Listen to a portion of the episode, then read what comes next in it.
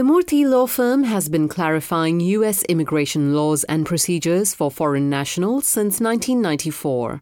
Teleconferences and podcasts were added to the resources available online in 2012. We are happy to offer this free service. Please listen to copyright information and restrictions at the end of this recording. Now, we are pleased to introduce attorney Sheila Murthy. Welcome. I'm Sheila Murthy President and CEO of the Murthy Law Firm, where we know immigration matters. Thank you so much for joining us this afternoon in our regular conference call. Today's topic is analyzing the latest policies and regulations under the current administration. So, in this second series, we discuss how the Trump administration's policy changes to immigration have greatly impacted how your cases are both prepared and filed, and unfortunately, the decisions that we're all getting.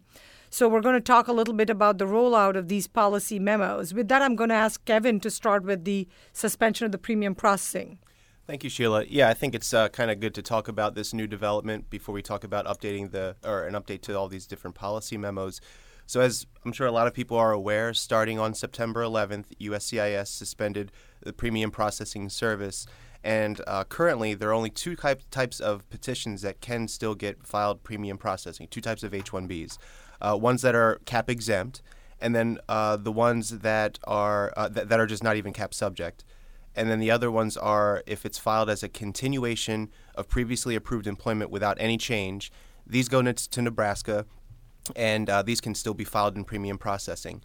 If you file a petition as a change of previously approved employment or an amendment, um, you know, maybe changing the SOC code, the work location, the wage level, because you know those are new things to deal with now. It really cannot be filed to Nebraska, and I think US, USCIS Nebraska Service Center is really, and we're seeing them in the cases, really looking to compare the old filing to the new filing to see if it was properly filed to Nebraska because now there's all this incentive to file them there since they're the only ones who accept premium at this time. I think it's something that people who are filing petitions should be uh, uh, cautious about to try to employ the strategy of filing to Nebraska for the sake of premium. There's a lot of other variables that may make that not such a good strategy. Okay, thank you, Kevin. So, next we're going to talk about the third party placement of STEM OPT workers. And of course, we have very, very exciting news to share, which all of you, most of you on this call, hopefully are already familiar with. But you know what? Before that, I did made a huge faux pas because I did not introduce my two esteemed colleagues on this conference call with you guys today, with you all. I have Aaron Finkelstein, the managing attorney, who's been with the firm almost 20 years at this point. Um, and you, many of you may have consulted with him over the years. He's creative, he's brilliant, he's strategic, he's wise, and he's very funny and humorous, even in stressful times. Sometimes he will give it a spin in a way so that to take a little bit of the bite off of you, which really helps um, when we're all dealing with the craziness happening to, in today's environment. And then uh, Kevin Andrews, who's been with the firm close to a decade at this point uh, coordinating attorney for the H 1B non immigrant visa department, brilliant strategic colleague who really cares about systems and processes and doing the best to get the best possible results. So, of course, as a team, we care about doing a great job for you all. So, let's jump to the third party placement of STEM OPT workers. So, most of you know that the USCIS snuck in something on their website in January of 2018 of this year. And then when threatened with the lawsuit, um, I believe in September of 2018, um, they quietly removed, took down that section uh, which said that no third party placement. Uh, they, that STEM OPT workers cannot work at third party placement offsite locations, which was a brilliant strategic win for IT Serve Alliance uh, a consortium of IT consulting companies, used generally small to mid-size, that have been very proactive and aggressive in ensuring that the government follows the laws and policies. And I am so thrilled, as their legal advisor, to have. Um, generally been a mentor and guiding them about the importance of suing the government and challenging the government whenever there's been a transgression or violation where the government is basically taking away your rights, issuing policy memoranda, doing crazy stuff that they shouldn't be, all in violation of the U.S. Constitution and the rule of law.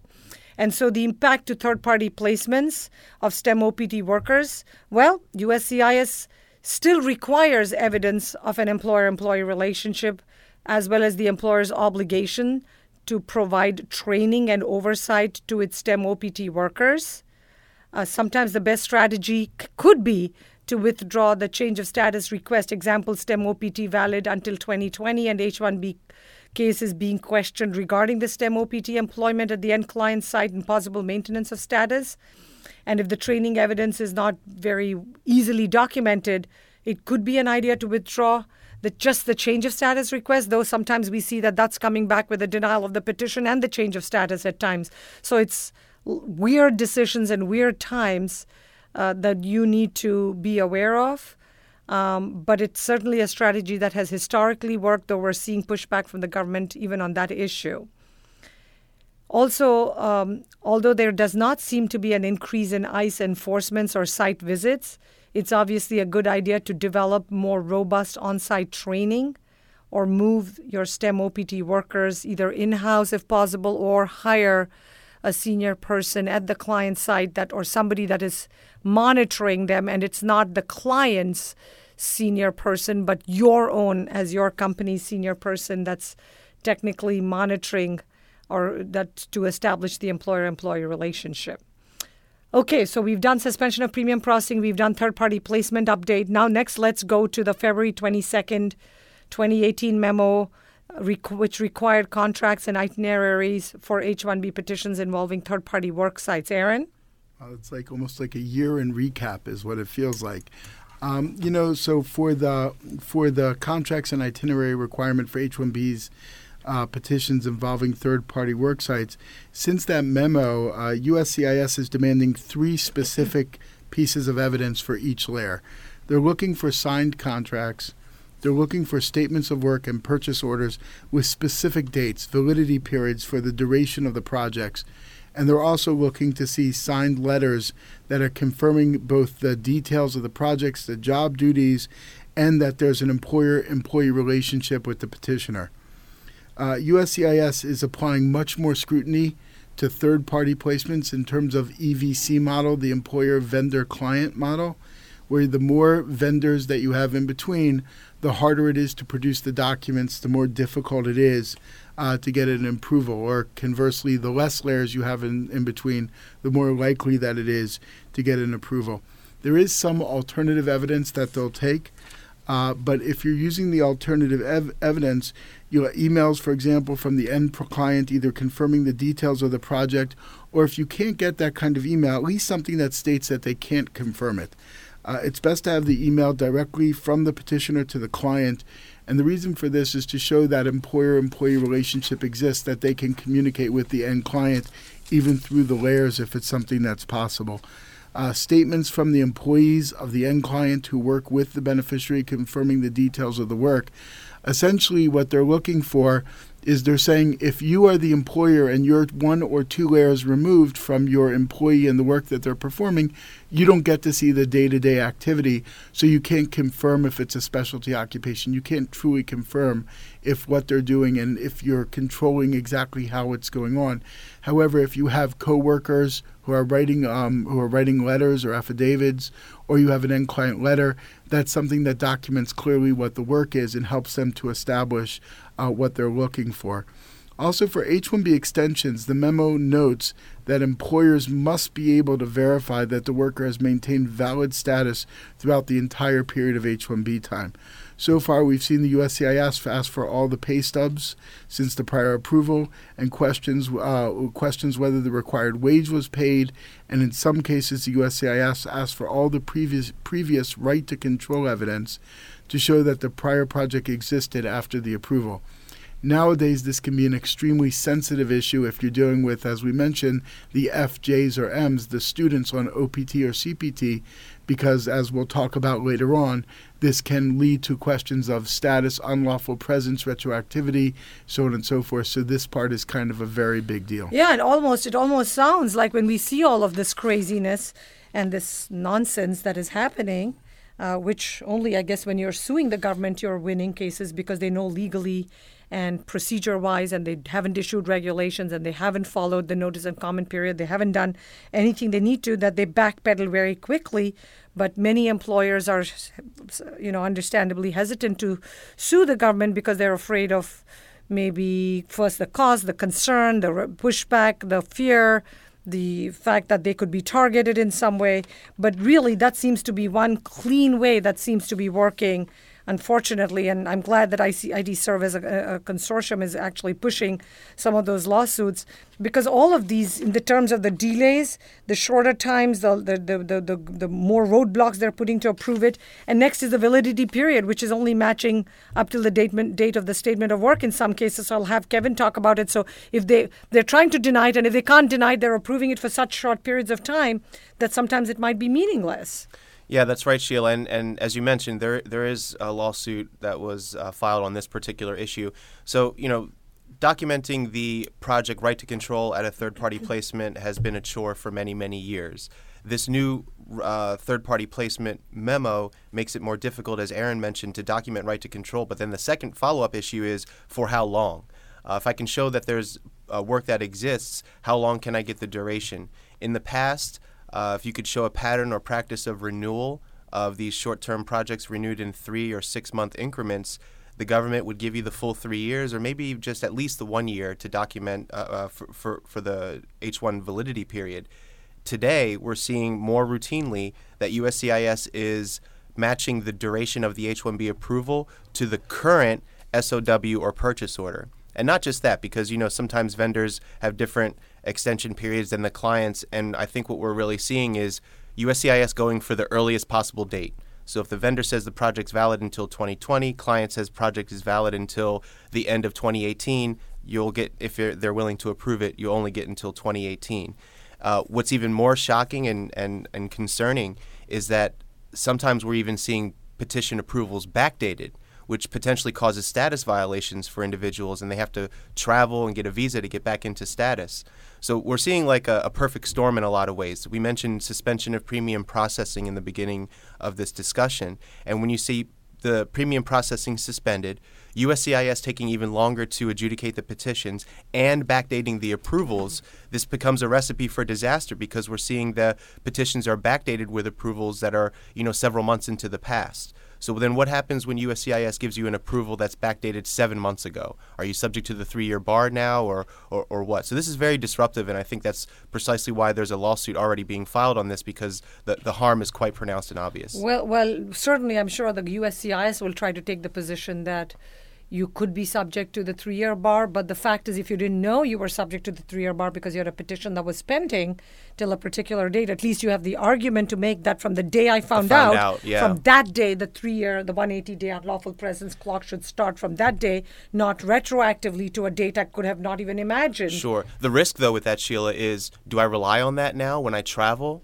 Because then I trigger the bar if it's the, the, interpretation that I'm worried about as opposed to the interpretation that I want because I have an I-94 But if it's seven months already, what choice do I have? I'm already subject to a three-year bar or potentially in some cases a 10-year bar. Uh, well, I mean, on, you, you could say on the one hand I'm not subject to it because it, we go by notice date, and I think that's a fair that's a fair argument. But the concern would be, well, uh, if that's the date that I, I choose to start the unlawful presence and I just want to deal with this and travel and re-enter, uh-huh. what if I actually do that? But then the government relies on the earlier date, the date that they backdated it to, and it's been more than 180 days since that so it date. depends on how so CBPs, I, whether exactly. how Department of Homeland Security is training CBP, and most times CBP doesn't even understand half of these issues right. and doesn't know what's going on and hopefully if you go uh, the cbp is generally i found most agencies right now have been much more open compared to the USCIS, which is supposed to be the main agency providing service mm-hmm. to employers and employees. But I mean, when it stings from the top, as they say, the stuff rolls downhill. So right. there's a lot of rubbish rolling downhill. And one, oh, I'm sorry, Glenn. Oh no, no, I was just gonna, um, I was just gonna address the one thing is that, uh, is that I think they'd have to physically change policy and rules to identify the fact that if you have a period of authorized stay by virtue of a filing, and even if they backdated an approval to say that the backdated re- approval uh, retroactively makes a person unlawfully present for a seven or eight month period of time. And normally I would say, you know, Kevin, you're stretching it, you know, there's no way that could happen. But that FJM memo mm-hmm. kind of puts it in different perspective because there they're saying we don't even have to identify that you were unlawfully present.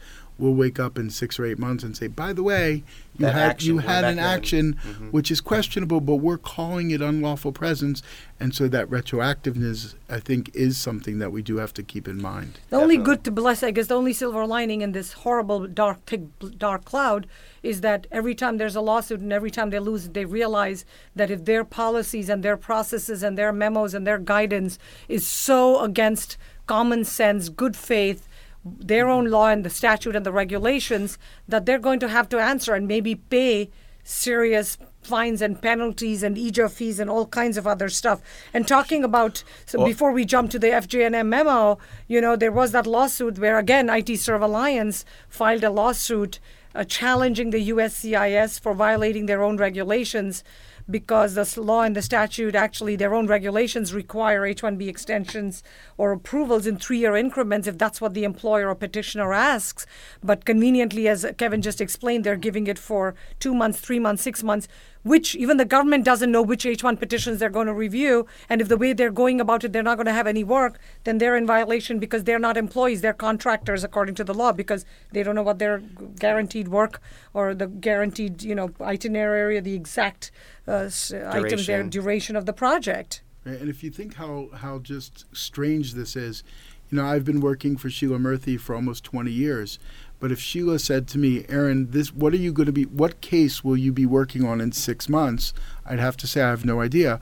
Are you going to be doing an H or an L or a CBP case? Are you going to be doing a surrogacy case? I have to say, I have no idea. I know there's plenty of work, and I know the work will be coming, and I can rely on that. But I can't say which particular case or which particular project I'll be working on for six months. So why should that be different if you're employed directly for the company or if you're employed as a consultant working at a third party site? I think the standard should be the same, but here it's very clearly And different. And I think that IT Serve lawsuit really drives home the point and sp- spells out how ridiculous and ludicrous it is. And in fact, the same regulations that they proposed regulations that they rely on to deny other cases or RFE actually makes it clear that this should not even be an issue at all. Okay, so let's Oh, next oh, go just- to. I, I just want to mention one last thing about this issue that, um, and, and I don't know if you guys have something different, a different take on this, but until this lawsuit pans out and we get a little bit more clarity on this validity period, personally, I'm recommending clients file extensions based off of the work orders as opposed to waiting for the petitions to be adjudicated. So, for example, like you know, fiscal year and the end of year is like a big time frame for uh, work order renewals. If we're filing an extension or like an RFE response with a work order that's valid until December 31st, 2018, and I know I'm not going to get a decision on this case until like February or March because of how long it takes. I'm recommending to that client to file an extension before December 31st with the updated work order. Because if that first petition is only approved until December, they have a timely filed extension. Uh, so uh, that that's right now until I get more clarity I mean, that could be date. one way. That is being overly uh, careful, and it makes sense, and it's okay. It's cost time, money, effort, energy to file another um, suit, and I guess it depends ultimately how the government's going to pan down. But it is a very safe and conservative approach to take because now you're trying to avoid any possible unlawful presence with the triggering the of three-year stay continuous. yeah. except that if the if the uh, thugs uh, go back to a time in the past and say that the, it expired on a certain date and don't agree with it, it was valid till the date of the end of the work order, but some other cockamamie excuse that they seem to come up with to issue denials or shorter approvals, then we are going to have a potential problem. Right. Okay, I know we could go on about this because it is very, very troublesome and worrisome for all of us as uh, attorneys, as employers, as businesses, as IT consulting companies. Next, let's talk about the update to the May tw- 10th, 2018 memo, which was uh, requesting public comment for the accrual of unlawful presence and FJ for FJ and M non immigrants. As you all know, the rule went into effect after it got the uh, comments, etc., on August 9th. Uh, and if you add 180 days to that, it turns out and becomes February 5th of 2019. Basically, um, it's very worrisome because we don't really know how in the past they could go back and approve or de- determine that somebody was unlawfully present because the whole idea initially of the FJNM rule or the D slash S was to be as generous and liberal to help kids um, to enjoy the benefit of the D slash S interpretation. Now with the government's new interpretation policy, it's actually become way worse than regular HL or other employees who have a date certain on their petition because then at least they don't trigger the unlawful presence till that specific date. Now here it's so loosey goosey. If you dropped out of class, if you didn't attend it, if you didn't, in their mind, maintain it, if you were traveling, if you were doing CPT that technically wasn't properly blessed, even though it was authorized by the DSO, the government could come back and give you a hard time.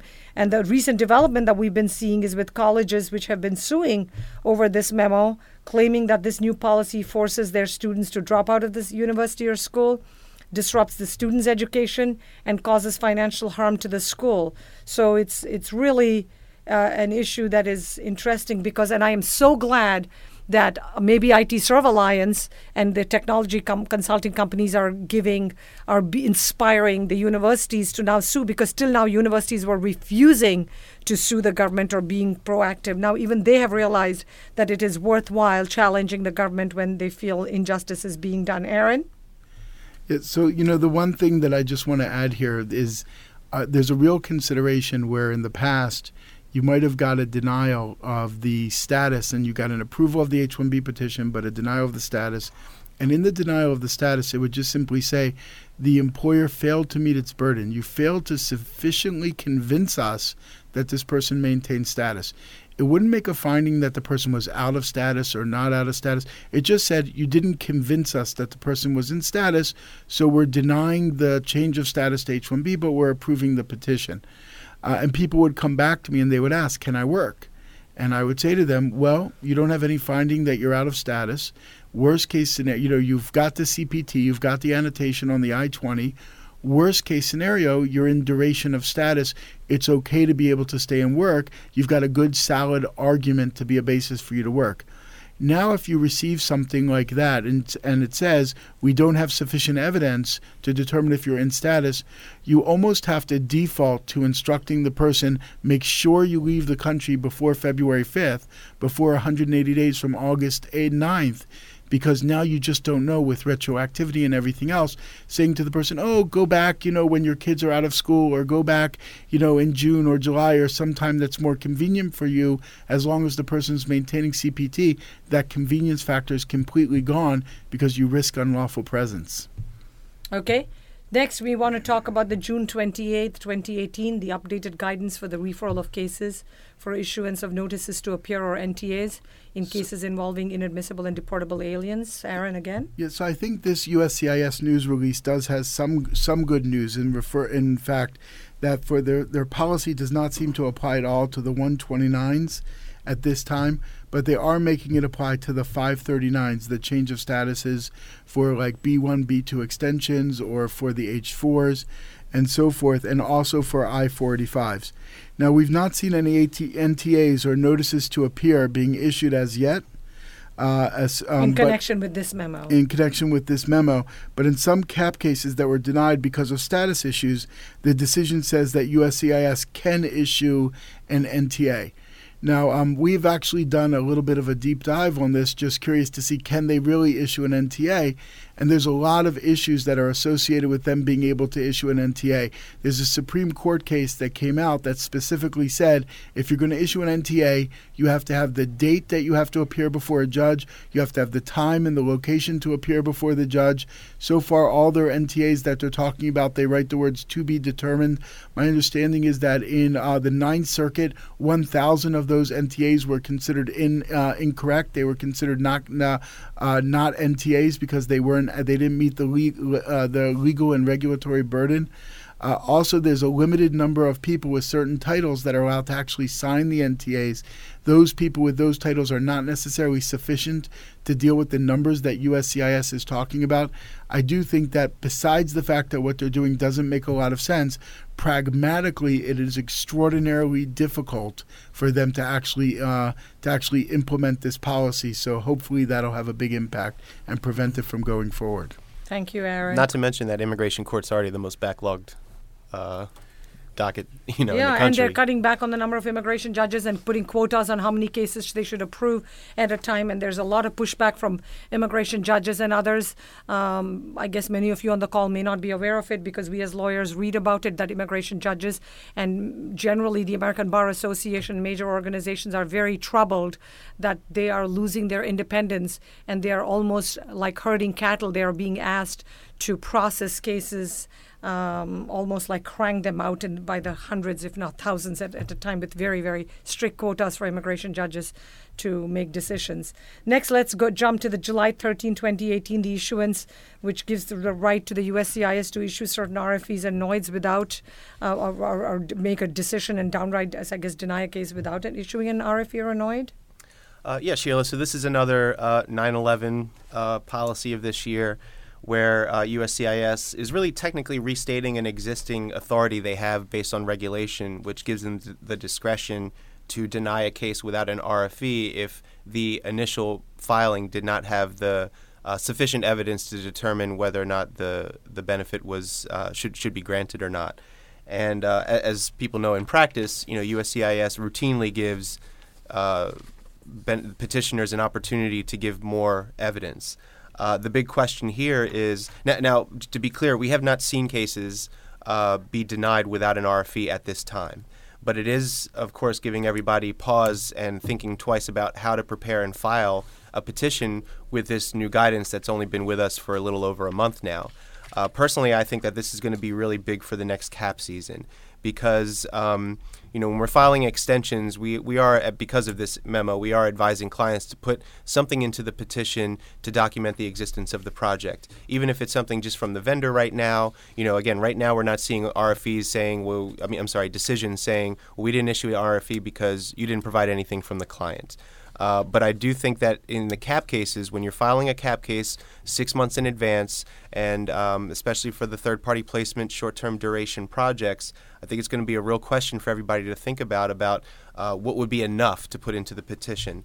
I, my personal opinion is that until there's a lawsuit on this or some kind of uh, judicial clarity on this, litigation clarity on this, I think that it would be very dangerous to submit a cap case with like uh, zero supporting evidence from, if we're talking about third party placement, from either the vendor or the client. Uh, but I think it would be very difficult for USCIS, even this USCIS, to just deny the petition without an RFE if you gave at least some kind of good faith initial evidence uh, for the initial filing. Okay, Aaron? Well, I was just going to say this one's going to be a harder lawsuit to file because there is regulation on this particular point that does say that if you fail to provide the sufficient evidence for the officer to uh, either sufficient either you don't provide the initial evidence that's required by law or you fail to provide sufficient evidence that at least gives the officer the inclination that they can approve the case that the officer does have the right to actually deny the case. So this is a harder RFE because this is a harder lawsuit to file because of the law if one was going to file the lawsuit, and I'm saying this because, yes, I'm interested, if one was going to file a lawsuit on this point, they'd have to compare this issue of third party placement like any other employer and say, if I don't demand the employer like Sheila Murthy employing Aaron Finkelstein to produce projects to show that she can keep me employed, that the Murthy law firm can keep me employed, so too I can't have a double standard and show third party placements. They have to, but Sheila doesn't, for example. It has to be equal footing both ways through. And I think that would be the basis for a very good lawsuit here. Thank you, Aaron. And you know, I know we always try to monitor and stay within the 30 to 45 minutes each week, uh, or each time we do this, each month rather, for our monthly conference calls. Uh, but all of us, and I'm sure I'm preaching to the choir here, we've all seen more RFEs, changes to immigration policy over in the past year than maybe we've, at least I've seen in maybe 30 years. Uh, it obviously started with the Buy American, Hire American executive order of Trump. Uh, and then with the focus that H-1Bs would be awarded to the highest paid and most qualified workers, leaving petitions filed with anything, you know, if with anything with like a level wage, level one wage automatically resulting in an RFE or a denial, and much higher scrutiny and more random approvals. Um, and a much higher denial rate, though we did see a whole bunch of recent approvals, I guess, in level one, but that was more um, Civil it was civil engineering as opposed to computer engineering and not third party client sites, which was still exciting to see a whole bunch of them get approved at the Murthy law firm. The USCIS is especially targeting, like we all know, short term third party placements involving mid vendors and vendors. And although the rubber really hasn't fully hit the road with all of these policy memos, because some of them are comparatively new, and we were hoping that since we had the first one, and this is the second follow up, that we would have a lot more that would have been changed or implemented. In a way, I guess it's good that it hasn't been as dramatic, and there some of the changes have been somewhat positive in the sense that they haven't been outright issuing a whole lot of denials without the RFEs, though I don't know, the RFEs are really a double edged sword. But we are clearly having to deal with a very negative climate and attitude by the government, by the Department of Homeland Security. And I guess that's where the flaw started, is where USCIS became part of the DHS as opposed to being part of Department of Justice, because at least there's a superficial cloud of justice somewhere lurking there as opposed to Homeland protecting the security and so using up all the money to hire more agents and more people to kick people out instead of trying to protect people and provide services, which is the job of the USCIS. But approvals are certainly much more difficult to obtain, if not impossible in some cases.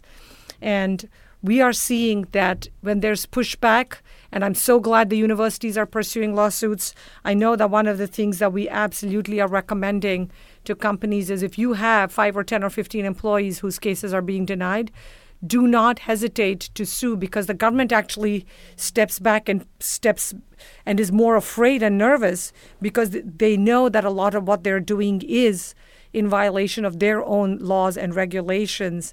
And so when you sue, they know that you're probably going to win. So they quickly backpedal and make the changes because they don't want to deal with a denial, which will then change policy for thousands upon thousands of future cases. And so I would certainly say that on the one hand, you don't want to be targeted and you don't want to do it as an individual, but prefer to go through an organization. But the organization may not be able to represent every single case and every single situation. Whereas by filing the lawsuit, you might actually be protecting yourself and your employees. Aaron? Yeah, you know, it's funny. I agree with you, Sheela. We're definitely a nation of laws. And a nation of laws, we need laws, we need rules, and we need regulation just to have this country function. And um, I'm not a big believer in saying, oh, do away with the law, do away with the rule, do away with the regulation if it's helpful. But there's a lot of government overstepping that's going on. There's specific government targeting, not business, but models of business, types of business. The concept that they're overlying, overlaying buy American, hire American over every type of decision that they're making to the detriment of the United States is something that is very, very problematic what we've seen and what we know is that in the past, employers were making business decisions to not sue people. It's easier to refile a case, it's easier to pay a premium processing fee. You don't know when lawsuits are going to end, you don't know if it's worth it to even go forward with it. And also, there's the aspect of retaliation. What we find in reality is quite the opposite. It seems like when an employer will take three or four cases and they're willing to file a lawsuit and to go forward with it, it's not something that's a detriment in most cases. It ends up actually being something that's a good business decision. The reason why it's a good business decision is it puts the government on notice that you're not backing down from these issues. And what we're finding is that on one on one types of issues, the government generally does not want to set precedent. So, for the most part, they're open to a dialogue and to a settlement if it's a reasonable type of settlement. I'm not saying a case that's horrible and should have been denied anyway, they're going to settle, but I am saying there's a lot of cases where they're crossing a bunch of gray lines. And those cases, they certainly don't want a precedent decision to come out, a decision that makes everybody else follow that decision to come out that says they're wrong, they better back down, they better do it another way. So we're finding they're settling cases, and we're also finding that if they settle those cases, they're identifying the employers and they're saying we don't necessarily want to go down any kind of weird place with the employers. So I think it's time for employers to kind of think about it a little bit differently. You may need to think about it a different, a little bit differently, especially consulting companies' third-party placements. That makes perfect sense. So believe in yourself, believe in your cause, and I tell, as I tell people, if you don't fight for yourself, who else will fight for you and for justice for your company, for your business, for your employees? So dig in your heels. It's way cheaper than watching your business evaporate because that is what Trump would like to have happen is all of the technology companies with third dealing with like you know third party placements they are really going after the companies. And so it's extremely important. And if you win 10 employees at one time, 15 cases by filing a suit, and then another time 15, and they may not, because for them it's much easier to allow your cases to win 15 rather than have a policy change that will impact tens of thousands of cases. So you'll unfortunately have to chip away, and it'll ultimately hopefully mean that they're backpedaling. If any one of us as employers or companies did half of what the government is doing in violating the law, transgressing, overstepping bounds, as Aaron described it, uh, we would be considered as having committed fraud or misrepresentation or theft. We would be in jail. It's amazing that the thugs get away with this on a routine basis. And it's really a shame because this is a nation of laws. This is a country that always believes in the rule of law and in the U.S. Constitution. And it's a shame that we would have to. But the good news still, as I call it, call it the silver lining in the in the black cloud, is that we have the right to sue, and every time we sue, we seem to be making headway against the government. So hang in there, go out there, and together let's fight a good fight and continue to protect ourselves and our businesses and our livelihoods and not let any one person or the president or the government ever take away what belongs to us. It's still the greatest nation on earth, the United States of America, with an even greater constitution that we can all rely on. With those somber words, have a wonderful afternoon and uh, thank you so much for joining us today. This is a free service. The content is the protected copyrighted property of the Murthy Law Firm. Unauthorized recording or dissemination of these materials without prior permission is prohibited by law. Learn about our firm, how to engage our services, and more at www.murthy.com.